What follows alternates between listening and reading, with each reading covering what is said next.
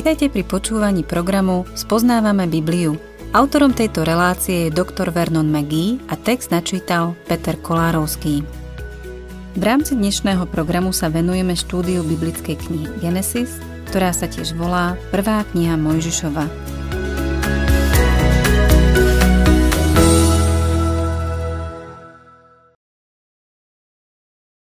Milí poslucháči, otvorme si knihu Genesis prvú kapitolu a budem čítať 26. verš. Boh povedal, utvorme človeka na svoj obraz, na svoju podobu. Nech ľudia vládnu nad morskými rybami, nebeským vtáctvom, dobytkom, nad celou zemou a nad všetkými plazmi, čo sa hýbu po zemi. Prvá otázka znie, ako bol človek utvorený? Nasledujúca kapitola nám to povie. Nech ľudia vládnu. Boh dal človeku vládu nad zemou a tým nemyslím to, že by ho spravil nejakým vznešeným záhradníkom v záhrade Eden. Adamovi bola daná obrovská autorita. O niečo neskôr sa dozvieme, čo mu Boh povedal, aby robil a za čo bol zodpovedný vo vzťahu k stvorenstvu, ktorému Boh zveril. Čítajme 27. verš. Boh stvoril človeka na svoj obraz. Na Boží obraz ho stvoril. Stvoril ich ako muža a ženu. Máme tu len krátku informáciu o stvorení človeka. Toto je po tretí krát, čo sa stretávame so slovom bara, čo znamená stvoriť z ničoho. Vidíme, že človek je stvorený, že je to niečo nové. Bara je to isté slovo, ktoré sa nachádza v prvom verši knihy Genesis. Na počiatku stvoril Boh nebo a zem. Stvoril hmotný vesmír. Potom stvoril život. Boh stvoril veľké morské zvieratá a všetky živé tvory, ktorými sa hmíria vody. A teraz vidíme, že stvoril človeka. Boh stvoril človeka na svoj obraz. Podrobnosti o stvorení človeka nachádzame až v ďalšej kapitole a môžeme z toho vidieť, že Boh vynechal veľa detajlov o stvorení vesmíru. Na počiatku stvoril Boh nebo a zem. To je všetko, čo nám zanechal a to je všetko, čo o tom môžeme vedieť. Mohol nám dať bližšie podrobnosti, ale neurobil to. Do podrobností išiel len v prípade stvorenia človeka. Táto správa o stvorení bola napísaná pre človeka a Boh chce, aby vedel o svojom pôvode. Ako by nám povedal, veľmi by som chcel, aby ste venovali pozornosť svojmu vlastnému stvoreniu a nešpekulovali o stvorení vesmíru. Tento verš nám hovorí niečo úžasné. Boh stvoril človeka na svoj obraz.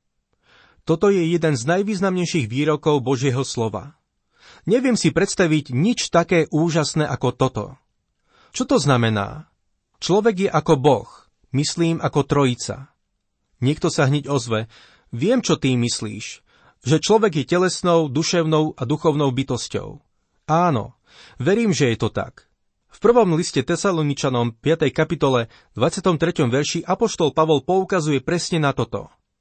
A sám Boh pokoja nech vás celých posvetí a pri príchode nášho pána Ježiša Krista nech vášho ducha zachová neporušeného ako dušu i telo bez úhony.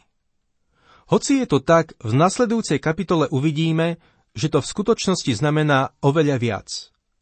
Myslím si, že sa to vzťahuje na to, že človek je osobnosť, uvedomuje si samého seba a robí svoje vlastné rozhodnutia. Koná a správa sa slobodne. Toto je to, čo je na človeku jedinečné. Verím, že toto sa tým myslí, keď Boh stvoril človeka na svoj obraz. Stvoril ich ako muža a ženu.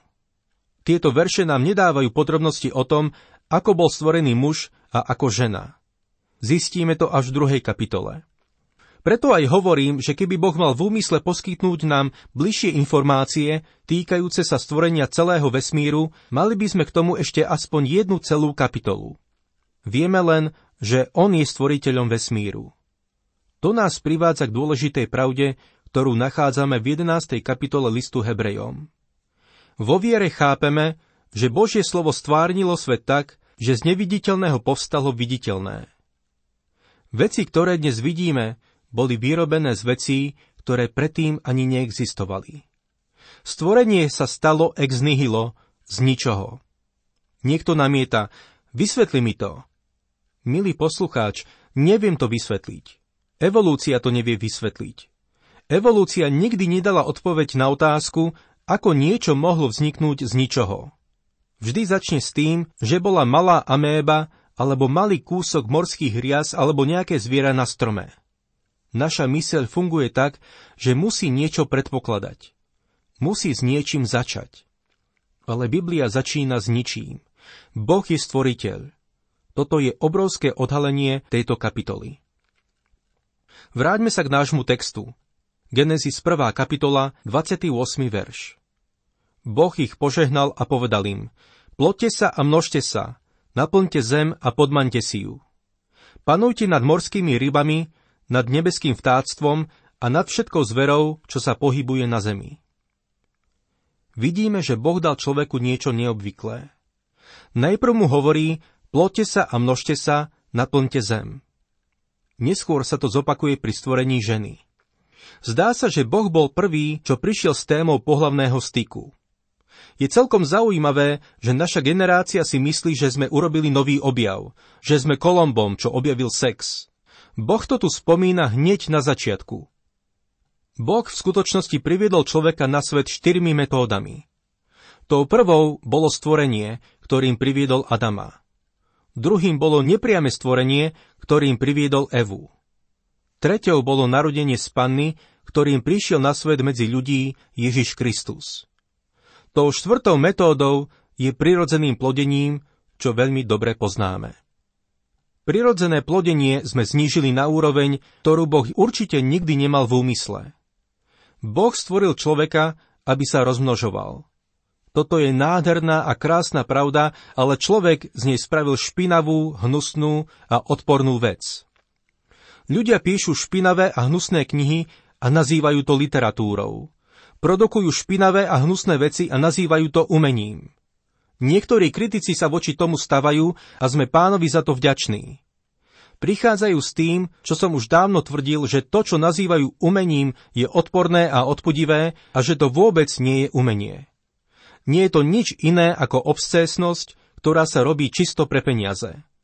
Boh nikdy nemal v úmysle, aby sa sex zneužíval týmto spôsobom.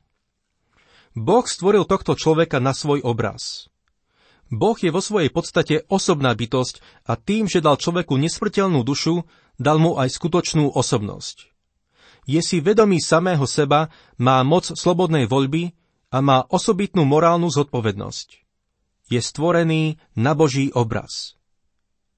Plotte sa a množte sa, naplňte zem. Boh hovorí človeku, aby prostredníctvom množenia sa naplnil zem.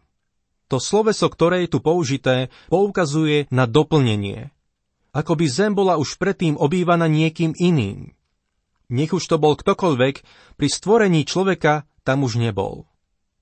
Boh takisto hovorí človeku, aby si podmanil zem. Myslím si, že toto je základom učenia a vedeckého bádania v našej dobe. V prísloviach 25.2 sa píše Božou slávou je veci skrývať, slávou kráľov veci skúmať. Boh ukrýva diamanty hlboko do zeme a rovnako ukladá poklady tam, kde ich človek musí vykopať. A myslím si, že to platí aj o vedomostiach. Myslím si, že to platí aj o štúdiu Božieho slova. Boh chce, aby sme šli do laboratória, a používali skúmavky a mikroskop, ale človek z neho vyjde s atómovou bombou a pokúša sa zničiť ľudské pokolenie. Panujte. To je Boží príkaz človeku. Adam nebol len záhradník, ktorý mal kosiť trávu. Človek bol stvorený, aby panoval tejto zemi. Myslím si, že Adam mohol ovládať počasie, ako my ovládame klimatizáciu. Vládol tejto zemi. Vidíme to potom v pánovi Ježišovi Kristovi. Keď bol tu na zemi, mal kontrolu nad prírodou. Mohol povedať búrke, mlč, utíš sa. Mohol nasítiť zástupy piatimi chlebmi a dvoma rybami. Je to môj názor, že Adam mohol toto všetko až do svojho pádu. Pádom stratil nadvládu, ktorú mu Boh dal. Čítajme v našom texte 29. verš.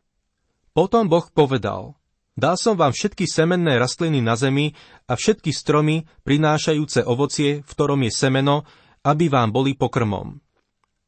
Z tohto verša usudzujem, že človek bol najprv vegetarián a až niekedy po potope začal jesť meso.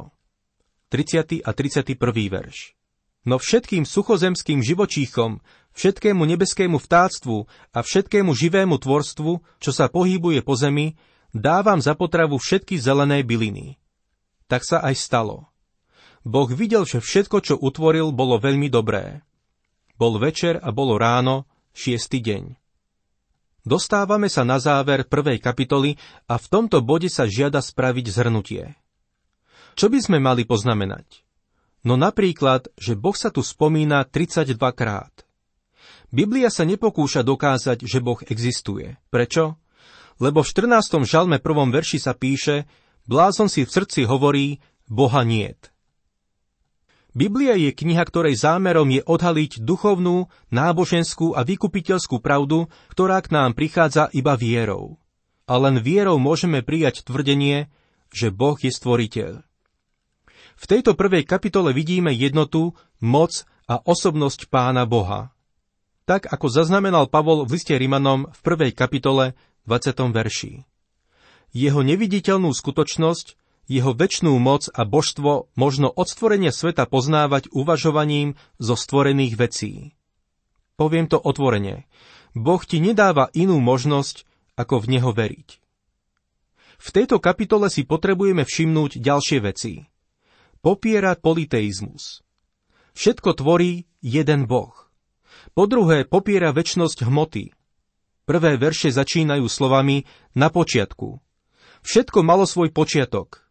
Je to tak napriek tomu, že v určitom období veda zastávala názor, že hmota je väčná.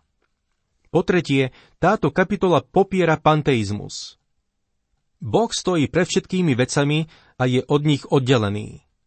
Po štvrté, popiera fatalizmus. Boh koná slobodne podľa svojej vlastnej vôle. Nakoniec vymenujem ešte niekoľko pozoruhodných javov, ktoré vidíme v prvej kapitole. Poriadok, pokrok, neodkladnosť a dokonalosť. Toľko k prvej kapitole Genesis. Budeme pokračovať druhou kapitolou, v ktorej sa prvýkrát stretávame s dôležitým princípom zjavenia. Ten sa potom opakovane objavuje v Božom slove. Je to akoby jeden z otlačkov Božej inšpirácie. Ide o zákon opakovania alebo zákon rekapitulácie. V Božom slove sa stretávame s tým, ako Boží duch zjaví nejakú veľkú pravdu alebo skutočnosti a potom neskôr sa k ním vráti s tým, že to najdôležitejšie z nich ďalej rozšíri a objasní. Vidíme to aj tu v druhej kapitole v súvislosti so šiestimi dňami stvorenia, ktoré už boli zaznamenané v prvej kapitole.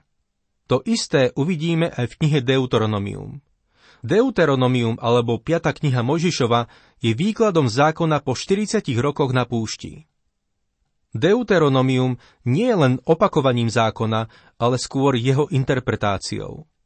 Podobne v Novej zmluve nemáme len jedno evanielium, ale štyri. S týmto princípom zjavenia sa stretávame znovu a znovu.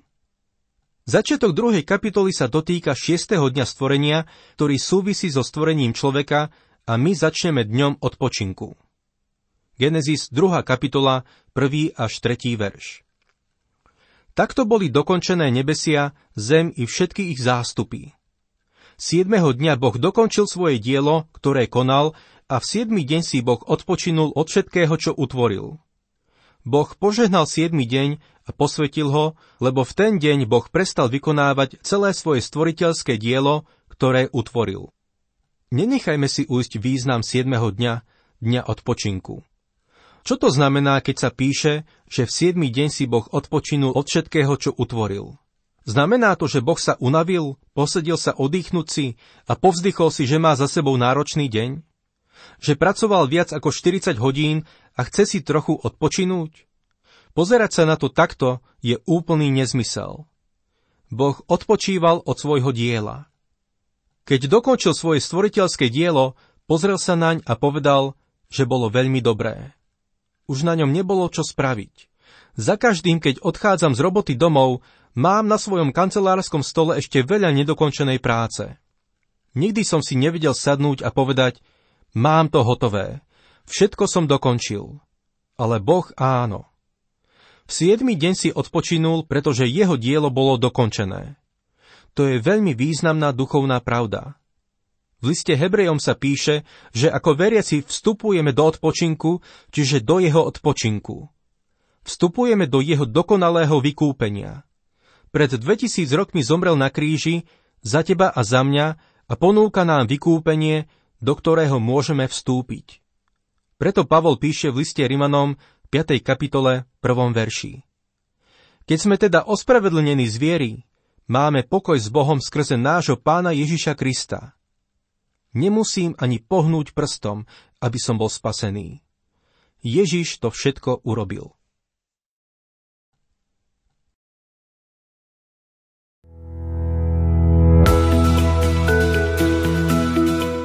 Program Spoznávame Bibliu vysielame každý pracovný deň a relácie sú dostupné aj na internetovej stránke ttb.t2tvr.org.